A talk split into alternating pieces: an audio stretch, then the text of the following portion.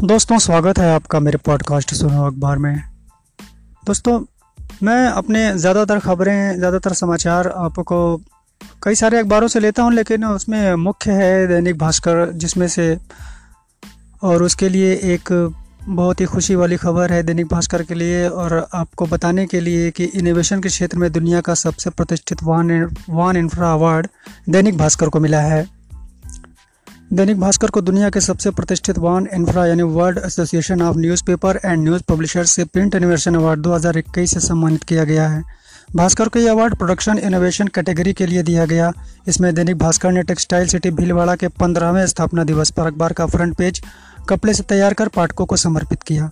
देश में ऐसा पहली बार हुआ है कि किसी अखबार का फ्रंट पेज कपड़े से तैयार किया गया हो।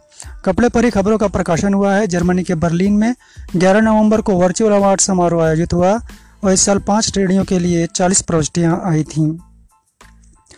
दैनिक भास्कर के डायरेक्टर गिरीश अग्रवाल ने कहा है कि हमारे पाठकों को यह जानकर गर्व महसूस होगा कि जो अखबार वो पढ़ते हैं, उसे न सिर्फ़ राष्ट्रीय बल्कि अंतर्राष्ट्रीय स्तर पर भी उसके इनोवेशन नॉलेज और क्वालिटी कंटेंट के लिए सराहा जाता है।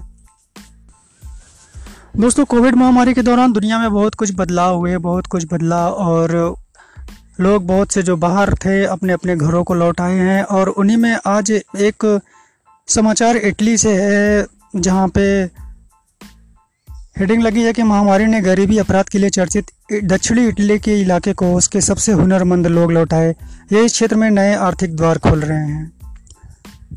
28 वर्ष की Italian researcher Elena Militello Europe के सबसे छोटे देश लग्जमबर्ग में काम कर रही थी।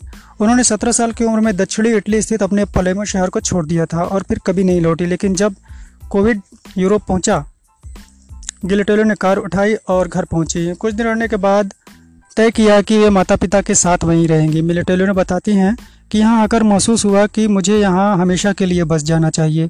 यह महसूस करने वाली मिलिटेलो अकेली नहीं है। अब तक पैंतालीस हज़ार लोग उत्तरी इटली और यूरोप से दक्षिण इटली स्थित अपने शहर और गाँव आ चुके हैं। पैंसठ हज़ार लोग आने की तैयारी में हैं। इनमें ज़्यादातर 25-40 वर्ष के हैं और उच्च शिक्षित हैं। यह इसलिए संभव हो सका है कि कंपनियों ने कर्मचारियों को दूरस्थ इलाकों से काम करने की मंजूरी दी यह नया ट्रेंड गरीबी, संगठित अपराध और इटालियन माफियाओं के लिए चर्चित दक्षिण इटली के लिए नए आर्थिक द्वार खोल रहा है। आर्थिक उत्तरी इटली की तुलना में यहाँ बेरोजगारी तीन गुना है। रोम में सर्विसेज़ रिसर्च इंस्टीट्यूट की डायरेक्टर व अर्थशास्त्री लुका बियाची बताते हैं कि दक्षिण इटली आकर्षक है, बाकी हिस्सों की तुलना में सबसे सस्ता है। बड़ी संख्या में कुशल पेशरों के आने से क्षेत्र में निवेश के रास्ते खुलेंगे, यही नहीं, इस ट्रेंड ने बड़े शहरों को छोड़ने और दक्षिण क्षेत्रों के पर्यटन क्षेत्रों में जाने के लिए भी लोगों को प्रेरित किया है। यहाँ जीवन की गति धीमी है, मिसाल के तौर पर माल्टा और गिवलिया मिलान छोड़कर पलेमो में बस गए हैं। यहाँ वे अपनी नौकरी के साथ बीच किनारे वक्त बिताते हैं।